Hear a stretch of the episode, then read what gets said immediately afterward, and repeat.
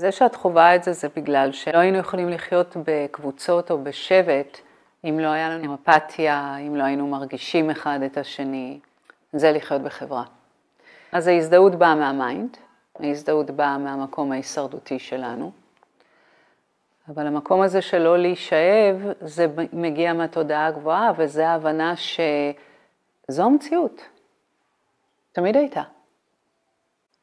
אותי זה מאוד מפליא למשל שאנשים ממשיכים להביא ילדים למציאות הזאת. כי אם את חושבת על מדינת ישראל מאז תקומתה, אני לא חושבת שהיה עשור אחד בלי מלחמה או מבצעים או אנתיפדות או עימותים. בהיסטוריה האנושית אין דבר כזה שאין קונפליקטים ועימותים, כמו שבטבע אין דבר כזה שאין קונפליקטים ועימותים בין זנים שונים, או לפעמים מאותו זן. זו המציאות, זה דרכה של מציאות הישרדותית.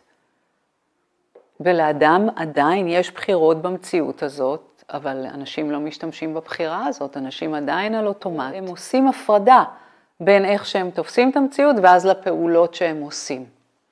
איך לא תהיה מלחמה? איך אפשר שלא תהיה מלחמה? כשהעולם רק הולך ונהיה עוד יותר דחוס ועוד יותר דחוס, ואין סוף מספר של אנשים, ומתחילים לעלות אחד על השני, גם על אצבעות הרגליים וגם על העצבים. זה הישרדות, תמיד יהיה סבל, תמיד יהיה מוות, תמיד יהיה הרג, תמיד יהיה אכזריות. זה חלק מהטבע. שמעת על הורמון האהבה?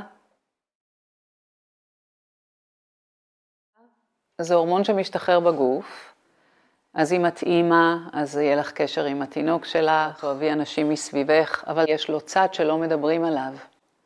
זה שאת תרגישי אהבה רק לאנשים שקשורים אלייך, והוא ממסך את הרגשות שלך כשזה מגיע לאויב.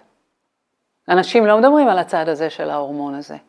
את תרגישי אהבה לילדים שלך, למי שקרוב אלייך, לבן הזוג שלך, לאנשים שבשבט שלך, אבל הוא יגרום לך לא להרגיש מה האויב שלך מרגיש. את אמורה לא להרגיש את הכאב שלהם. תראי, אפילו הורמון האהבה הוא הורמון סופר הישרדותי, שיש בו אינטרס אחד, שאנשים ירגישו אהבה אחד לשני בשבט שלהם, ושלא ירגישו שום רגשות של אמפתיה או של אהבה, אם זה האויב שלך.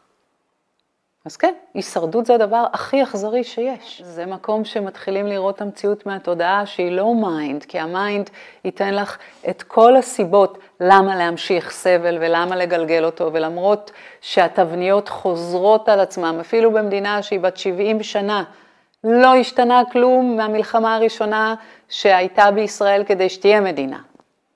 כלום לא השתנה. מישהו מסיק מסקנות, מישהו אומר, רגע, אולי נחיה קצת אחרת, יש לנו בידיים סך הכל את היכולת כן למנוע סבל מדור חדש, או מהילדים שנביא או לא נביא. אז אבולוציה יוצרת לך שני ממדים שונים, אחד, מה שאת מרגישה וחושבת, ואז יש את המימד השני שאת פועלת אוטומטי כדי להמשיך את הגזע.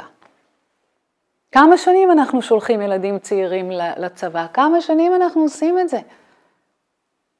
ואנחנו יודעים מה קורה במלחמות, אין מה לעשות, תמיד יפלו אנשים. ומי נופל? בעיקר הצעירים, פרחים.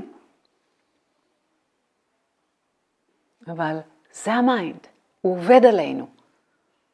הוא נשלט לגמרי על ידי אבולוציה. ה mind שלנו, ה mind של הג'ירפה, ה mind של האריה, לגמרי נשלט על ידי אבולוציה. ולכן רוחניות זה דבר מאוד מאוד קשה, כי את צריכה לצאת מהתכנות הכי חזק שיש. זה לא התכנות של ההורים שלך, זה לא התכנות של המורים שלך, זה התכנות של הטבע שתכנת לכולנו את ה mind, ללכת בכיוון אחד בלבד, להמשיך את הגזע, להמשיך לשרוד, להמשיך להילחם על טריטוריה, ולצאת מהתכנות הזה. זה כמעט בלתי אפשרי, אני לא יכולה להגיד שזה בלתי אפשרי, אבל זה כמעט בלתי אפשרי. את צריכה ממש לקרוע את השלשלאות של הישרדות ושל אבולוציה, להתחבר לתודעה הגבוהה שלך, זה כמו לעלות לפנטהאוז כדי לראות איך המציאות נראית מלמעלה. אבל רובנו לא נמצאים בפנטהאוז, אנחנו לא נמצאים בתודעה הגבוהה, אנחנו נמצאים בתודעה הכי הישרדותית, זאת אומרת שאנחנו נמצאים במערות שמתחת לאדמה, ואין לנו את התמונה הכללית של מה שקורה במציאות הזאת.